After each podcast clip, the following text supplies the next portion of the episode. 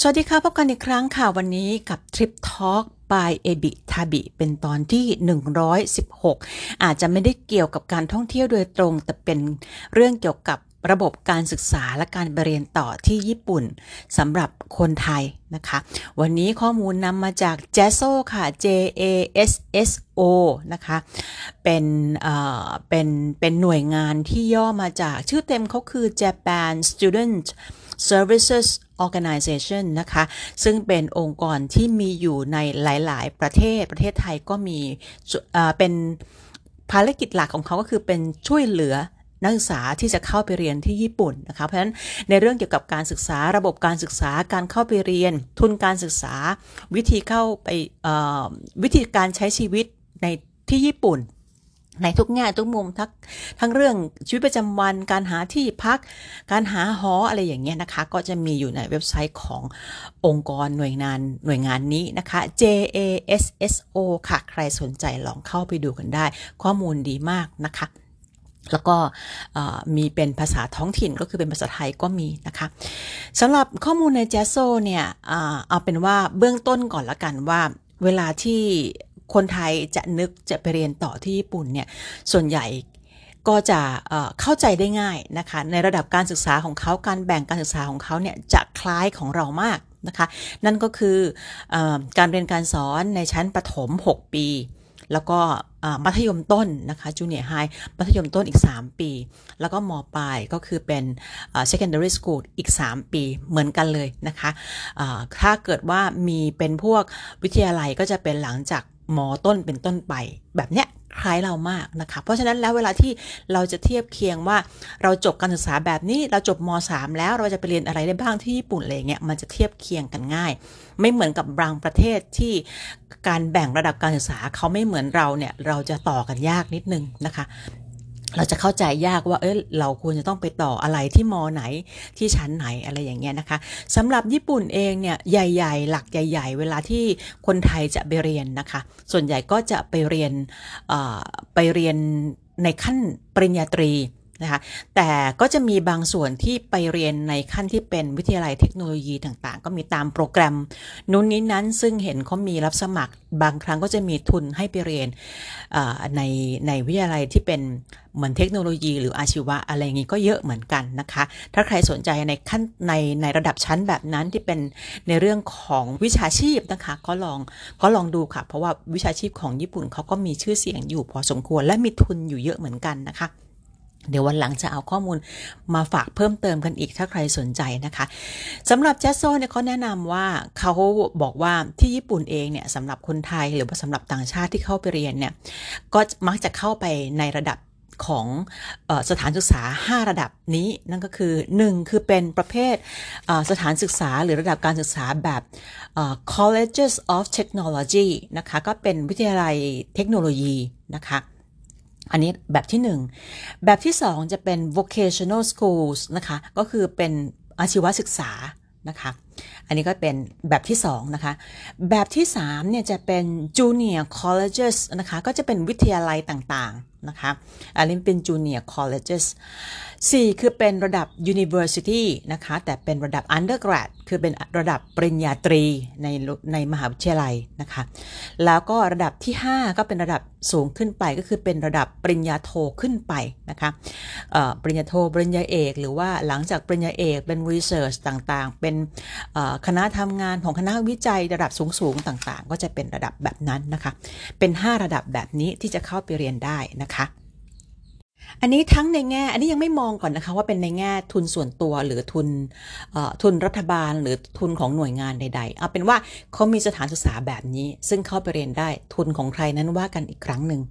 ว่ากันหลังจากนั้นนะคะ ทีนี้ในจำนวน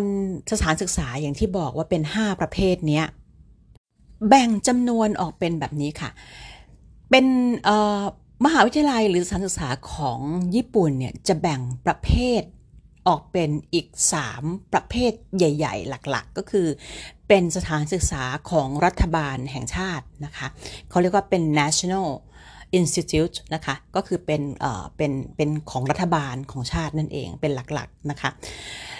อย่างที่สองก็จะเป็นเขาเรียกว่าเป็นเอ่อเป็น local public ก็คือเป็นสถานศึกษาในท้องถิ่นต่าง เอาง่ายๆ ก็อย่างเป็นของจังหวัดนั้นๆ ของท้องถิ่นนั้นๆ อย่างเงี้ยค่ะ ก็จะเข้าใจว่าน่าจะเป็นด้วยน่าจะเป็นด้วยตัวงบประมาณการแบ่งเนี่ยแบ่งมาจากงบประมาณที่ได้รับ แล้วก็เป็นลักษณะของของการบริหารจัดการใน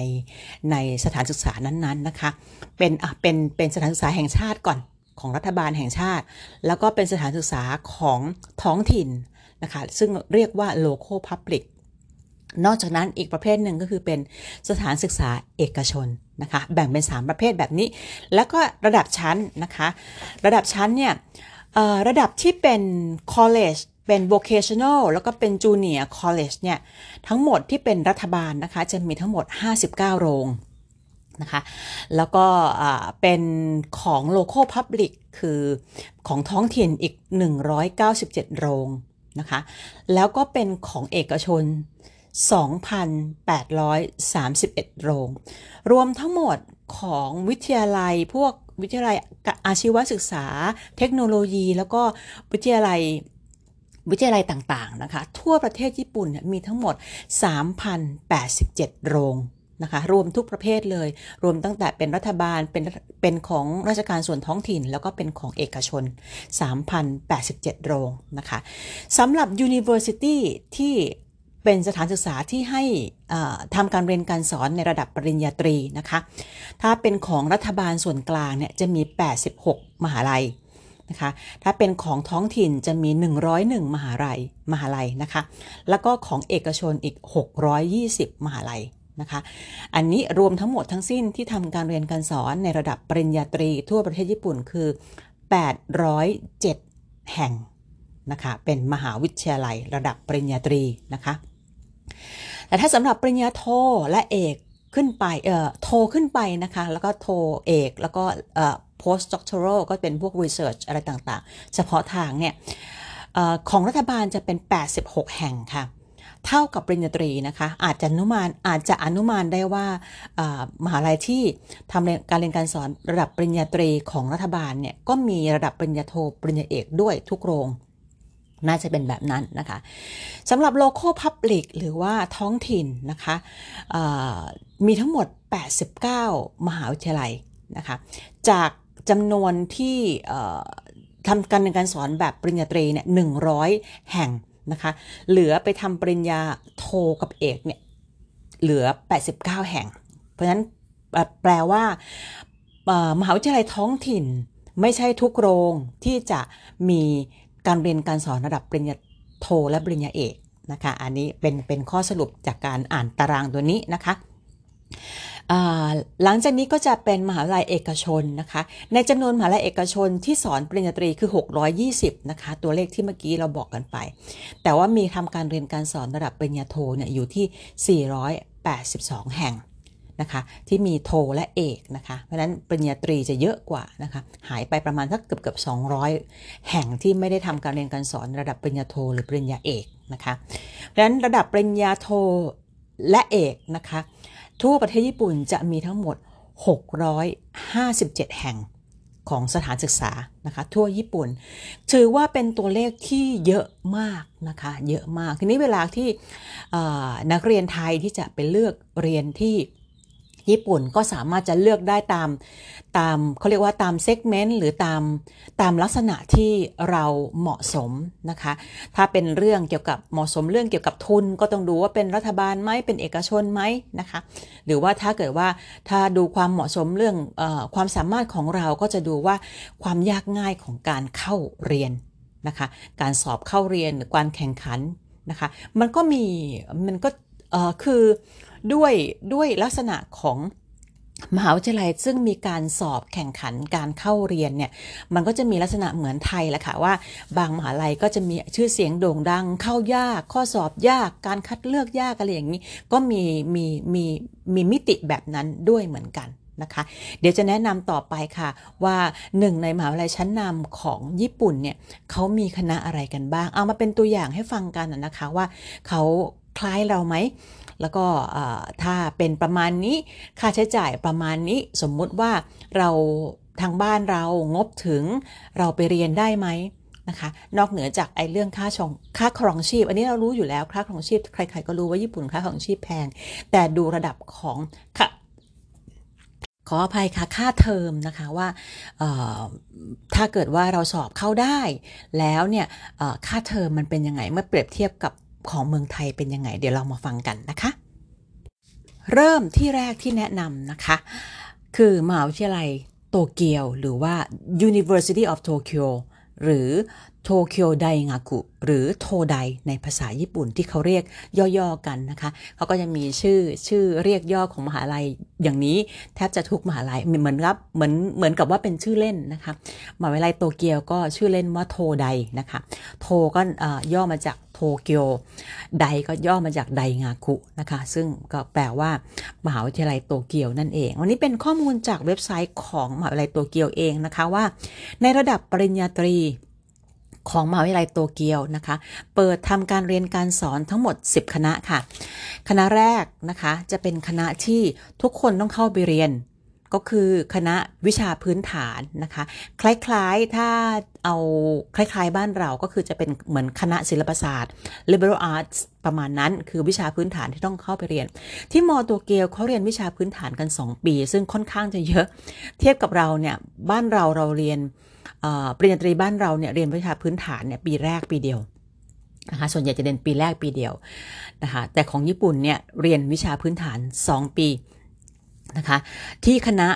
ชื่อคณะเขาจะเรียกว่า College of Arts and Sciences นะคะ ก็เรียนวิชาพื้นฐานนะคะ ของไม่ว่าจะเป็นสายสังคมสายศิลปะนะคะ สาย สายอาร์ตนะคะสายวิทยาศาสตร์ก็จะเรียนที่นี่ 2 ปีเหมือนกันนะคะหลังจากนั้นพอปีที่ 3 ถึงจะแยกออกไปที่คณะของตัวเองหรือสาขาของตัวเองนะคะอันนี้คณะศิลปศาสตร์คณะแรก คณะที่ 2 ก็เป็นคณะเกษตรค่ะ Faculty of Architecture นะคะคณะเกษตร คณะที่ 3 เป็นคณะเศรษฐศาสตร์ค่ะ Faculty of Economics นะคะคณะที่ 4 เป็นคณะศึกษาศาสตร์ค่ะ Faculty of Education นะคะ คณะที่ 5 เป็นคณะวิศวกรรมศาสตร์ ก็คือ Faculty of Engineering คณะที่ 6 จะเป็นคณะนิติศาสตร์ค่ะ Faculty of Law คณะที่ 7 จะเป็นคณะสังคมศาสตร์ค่ะ เหมือนสังคมศาสตร์เพราะว่าเนื้อหามันจะแบบเกี่ยวกับมนุษย์และสังคมนะคะ ชื่อภาษาอังกฤษเขาจะชื่อค่อนข้างจะแปลกนิดนึงไม่ค่อยเห็นชื่อคณะแบบนี้เท่าไหร่ Faculty of Letters นะคะ Letters คือจดหมายอะคะ่ะ Faculty of Letters คือคณะสังคมศาสตร์นะคะ ต่อไปคณะที่ 8 นะคะ คณะดังของโทไดก็คือ Faculty of Medicine คณะแพทยศาสตร์ค่ะ คณะที่ 9 เป็นคณะ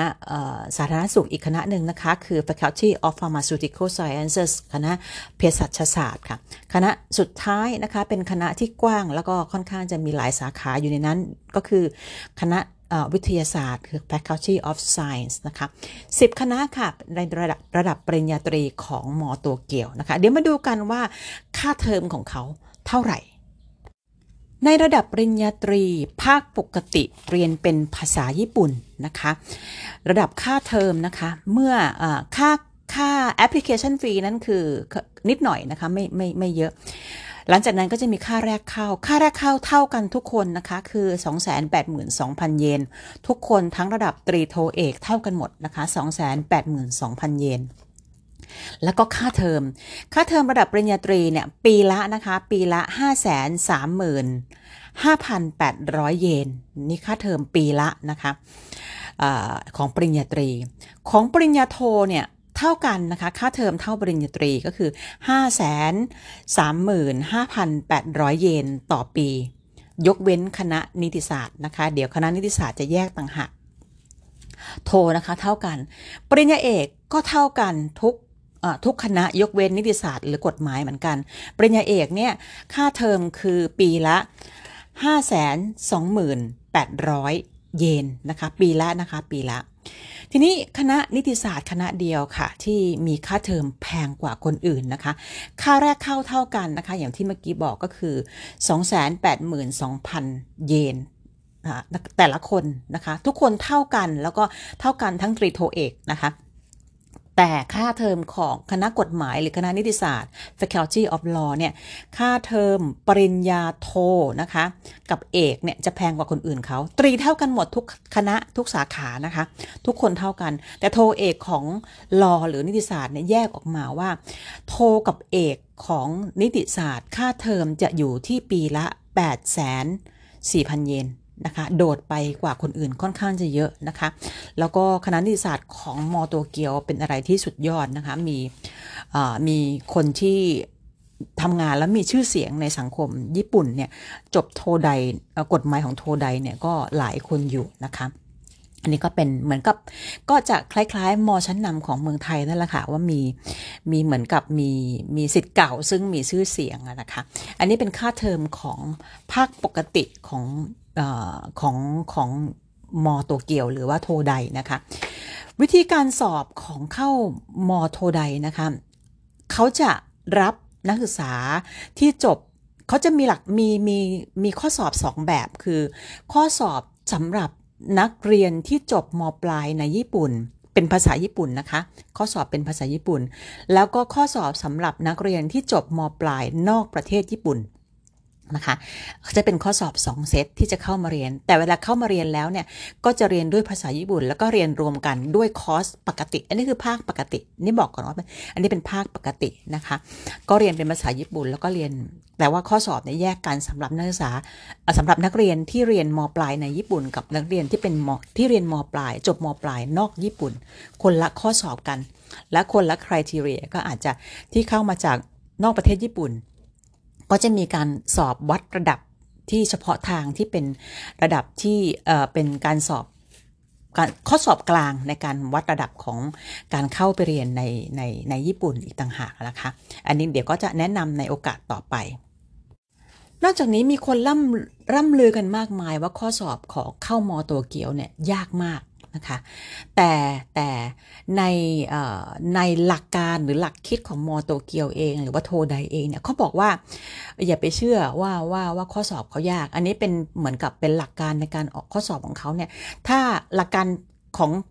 การออกข้อสอบของเขามีอยู่แค่ 3 อย่าง ถ้าทุกคนผ่าน 3 ข้อนี้แล้วเนี่ย เชื่อว่าข้อสอบของเขาไม่ยากเกินไป ข้อแรกก็คือว่า เนื้อหาในการออกข้อสอบของเขา เขาจะไม่ออกข้อสอบเกินเนื้อหาที่เรียนในมปลาย นะคะ ก็อันนี้ก็จะเป็นข้อแรกก็ไม่ต้องไม่ต้องไปคาดเดาว่าโอ้ยต้องไปเอาแบบ ข้อสอบของปริญญาเหมือนกับการเรียนระดับชั้นความรู้ของปริญญาตรีมาสอบหรือเปล่า อันนั้นไม่ใช่เขาบอกว่าของเขาเนี่ยออกมั่นใจได้ว่าถ้าใครเรียนหนังสือมาตามขั้นตอนของการศึกษาพื้นฐานของญี่ปุ่นระดับมปลายเนี่ยเนื้อหาออกไม่เกินนั้นนะคะ ข้อ 2 ก็คือเขาบอกว่าหลักการของเขาคือ เขาทดสอบนักเรียนเพื่อให้ได้นักเรียนที่มีความรู้ในแบบกว้างพอเพียงพอต่อการเข้าไปเรียนวิชาพื้นฐานในปี 2 ปีแรกนะคะ ทุกสาขาของการเรียน ไม่ว่าจะเป็นด้านสังคม ไม่ว่าจะเป็นด้านภาษา ไม่ว่าจะเป็นด้านวิทยาศาสตร์นะคะ อันเนี้ยนักเรียนที่จะเข้าไปเรียนที่เป็นข้อสอบที่คัดเลือกเข้าไปเนี่ยต้องผ่านผ่านผ่าน ผ่านว่าเป็นผู้มีความรู้เพียงพอที่จะเข้าขาไปเรียนวิชาพื้นฐานกับเขาได้นะคะ อันนี้เป็นข้อ2นะคะ ข้อ 3 คือการวัดการสอบของเขาเนี่ยเขาจะวัดการแก้ปัญหา เขาจะไม่ได้วัดการการการท่องจำว่าอย่างนั้นเถอะถ้าเทียบเคียงกับการศึกษาของไทย เขาก็เน้นบอกว่าของเขาเน้นเน้น problem solving นะคะ ไม่ได้เน้น คือเน้นการไปใช้งานไม่ได้เน้นการท่องจำหรือทฤษฎี อันนี้เป็นหลักการ 3 ข้อใหญ่ ๆ แต่ว่าไปแล้วในไอ้สข้อนี่แหละค่ะที่เป็นข้อสอบที่ค่อนข้างจะยากนะคะ อันเนี้ยก็จริงๆ เขาก็พูดในหลักการที่มันที่มันดูไม่ยากเกินไป แต่ในความเป็นจริงเวลาออกข้อสอบมันก็คงจะมันก็คงจะไม่ได้ง่ายแบบนั้นนะคะ ต้องเตรียมพร้อมกันพอสมควรนะครับเขาก็ดีเฟนต์ตัวเองค่ะว่าไม่ได้เป็นมาอะไรที่ยากเกินไปในการที่จะเข้าไปนะคะ ทีนี้ถามว่ามอตัวเกียวมีหลักสูตรแค่หลักสูตรท้องถิ่นหรือหลักสูตรหลักสูตรภาษาไทย เอ้ย ภาษาภาษาท้องถิ่น ภาษาญี่ปุ่นอย่างเดียวหรือเปล่านะคะ ไม่ใช่นะคะ แต่ก็ไม่ได้เยอะอย่างที่ที่คาดไว้นะคะมอโตเกียวมีหลักสูตรอินเตอร์นะคะ หลักสูตรอินเตอร์เขาจะมีอยู่แค่ 2 ชื่อเท่านั้นนะคะเขาจะเรียกหลักสูตรว่า PEAK นะคะ PEAK เขาบอกว่า PEAK เนี่ย เป็นหลักสูตรอินเตอร์ของมอโตเกียว แล้วก็ไม่ได้มีหลายหลักสูตรเลย คือคำว่า PEAK เนี่ยมันย่อมาจาก ย่อมาจาก Program in English at Komaba นะคะซึ่งโคมาบะเนี่ยคือ campus campus หนึ่งซึ่งเป็น campus สำหรับสำหรับหลักสูตรอินเตอร์ หลักสูตรที่สอนเป็นภาษาอังกฤษของมอโตเกียวนะคะดังนั้นเขาจะเรียกเรียก campus เนี้ยเขาจะเรียกหลักสูตรที่ไปเรียน ที่นี่นะคะ หรือว่าหลักสูตรอินเตอร์ของมอโตเกียวเนี่ยว่า PEAK นะคะแล้วก็เรียน 4 ปีเหมือนกันเรียนเรียนการเรียนการสอนเป็นภาษาอังกฤษนะคะ แต่ว่าเขามีเขามีหลักสูตรนะคะ ภายใต้พีคเนี่ยมีมีสาขาที่เรียนเนี่ยแค่ 2 สาขานะคะเขาบอกมีแค่ 2 สาขาเองนะคะ ซึ่งแปลกมาก ชื่อสาขาก็คือ The International Program on Japan in East Asia ก็คือเป็นหลักสูตรเกี่ยวกับญี่ปุ่นในทุกแง่ทุกมุมของความเป็นญี่ปุ่นนะคะและสองก็คือ the International Program on Environmental Sciences นะคะเป็นเรื่อง Environmental Sciences นะคะอันนี้ก็จะเป็นจะเป็นอีกสาขาหนึ่งนะคะเป็นหลักสูตร 2 หลักสูตรแค่นี้เองสำหรับความเป็นความเป็นหลักสูตรอินเตอร์ของมอโตเกียว นะคะไม่มีสาขาอื่นมีสาขาอื่นแต่เดี๋ยวเดี๋ยวจะเล่าให้ฟังอีกอันนึงนะคะPEAK สมมติไม่ใช่สมมตินะคะก็คือเป็นหลักสูตร PEAK หรือหลักสูตรอินเตอร์ของมอโตเกียว มีแค่ 2 สาขานี้นะคะ แล้วก็มีอีกหลักสูตรหนึ่งคือเป็นหลักสูตร GSC นะคะ GSC เนี่ยจะย่อมาจาก Global Science Course นะคะ อันนี้จะเป็นหลักสูตรภาษาอังกฤษอีกหลักสูตรเดียวนะคะ แต่แต่หลักสูตร GSC เนี่ยจะรับนักศึกษาที่จบปี 2 มาแล้ว แล้วก็มาเรียนในสาขาสาขา GSC เนี่ยในสาขา Chemistry อย่างเดียว เคมีอย่างเดียวเลยค่ะนะคะ เพราะนั้นสรุปได้ว่า หลักสูตรอินเตอร์ของมอโตเกียวมีแค่ 3 สาขานี้ค่ะ ภายใต้ PEAK ภายใต้ Program in English at Komaba เนี่ยนะคะ คือ 2 สาขาคือสาขา Japan in East Asia กับ uh, Environmental Sciences นะคะ และอีกสาขาหนึ่งก็คือเป็นสาขาของ GSC ซึ่งเป็นสาขา PEAK นะคะสิ่งที่น่าทึ่งอีกอย่างหนึ่งของมอโตเกียวที่เป็นหลักสูตรอินเตอร์ คือค่าเทอมเท่ากับหลักสูตรปกติ เท่ากันเลยค่ะเมื่อกี้ที่บอกว่าค่าแรกเข้าคือ 2 0 0แสนกว่าเยน ค่าเรียนปีละ 5 0 0แสนกว่าเยนหลักสูตรอินเตอร์ราคาเท่ากันนะคะค่าเทอมไม่มีเพิ่มนะคะราคาเท่ากัน แล้วก็เรียนพื้นฐานคือ 2 ปีแล้วก็สองปีหลังก็จะมาอยู่ในในในตัวเมเจอร์หรือในสาขาของตัวเองนะคะ อันนี้ก็จะเป็นเป็นอะไรที่เป็นก็แปลกก็ หมายถึงว่าเกินคาดนะคะ เกินคาดในในความเข้าใจของเรานะคะ ทีนี้ในตัวถามว่าแล้วมีทุนไหมยังทุนระดับปริญญาตรีภาคปกติของของมอโตเกียวเนี่ยก็จะเป็นทุนรัฐบาลญี่ปุ่นออย่างที่เราเข้าใจกันนะคะ แต่อันนั้นก็คือการแข่งขันสูงแน่นอน เพราะว่าทุกคือแม้กระทั่งคนในในทุกประเทศนะคะเขาก็เล็งทุนนี้กันอยู่แล้วที่ไปเรียนญี่ปุ่นนะคะ ทุนรัฐบาลญี่ปุ่นเนี่ยทุก ทุกคนทุกคนที่สนใจญี่ปุ่นที่ไปเรียนญี่ปุ่นเนี่ยเขาหมายตาทุนรัฐบาลญี่ปุ่นที่จะไปเรียนอยู่แล้ว แล้วก็มอโตเกียวเป็นหนึ่งเป็นหนึ่งในเป้าหมายของทุกคนที่จะไปเรียนนะคะเพราะฉะนั้นทุนเมสหรือทุนรัฐบาลญี่ปุ่น ให้นักศึกษาต่างชาติเข้าไปเรียนเนี่ยก็การแข่งขันสูงมากนะคะสูงมาก ๆ นอกจากนี้ทุนในตัวมหาลัยเองเนี่ยมหาลัยเนื่องจากเป็นมหาลัย เก่าแก่เป็นมหาลัยมีชื่อเสียงของญี่ปุ่นนะคะเพราะนั้นก็มีทุนทุนเยอะค่ะ ทุนหมายถึงว่าทุนของมหาลัยเอง เป็นทุนรุ่นพี่เป็นทุนของสิทธิ์เก่าอะไรต่างๆเนี่ยก็มีทุนให้ภายในมหาลัยสำหรับนักเรียนนักศึกษาที่เรียนดีนะคะแต่ก็แข่งกันอุตลุดเลยค่ะนะคะเพราะว่าทุน ก็จะมีไม่ไม่ไม่ไม่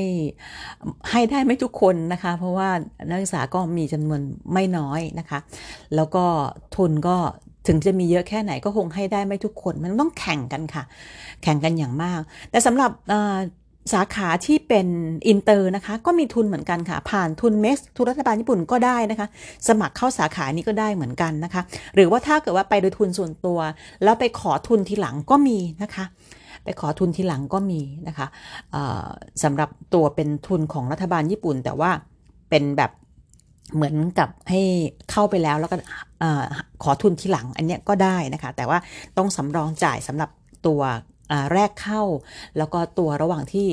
เราเข้าไปเรียนในปีแรก ๆ แล้วเราพูดให้ได้ว่าเราเรียนเก่งเราเหมาะสมที่จะได้ทุนก็ขอได้นะคะ อันนี้เป็นข้อมูลคร่าวๆเกี่ยวกับระบบการศึกษาที่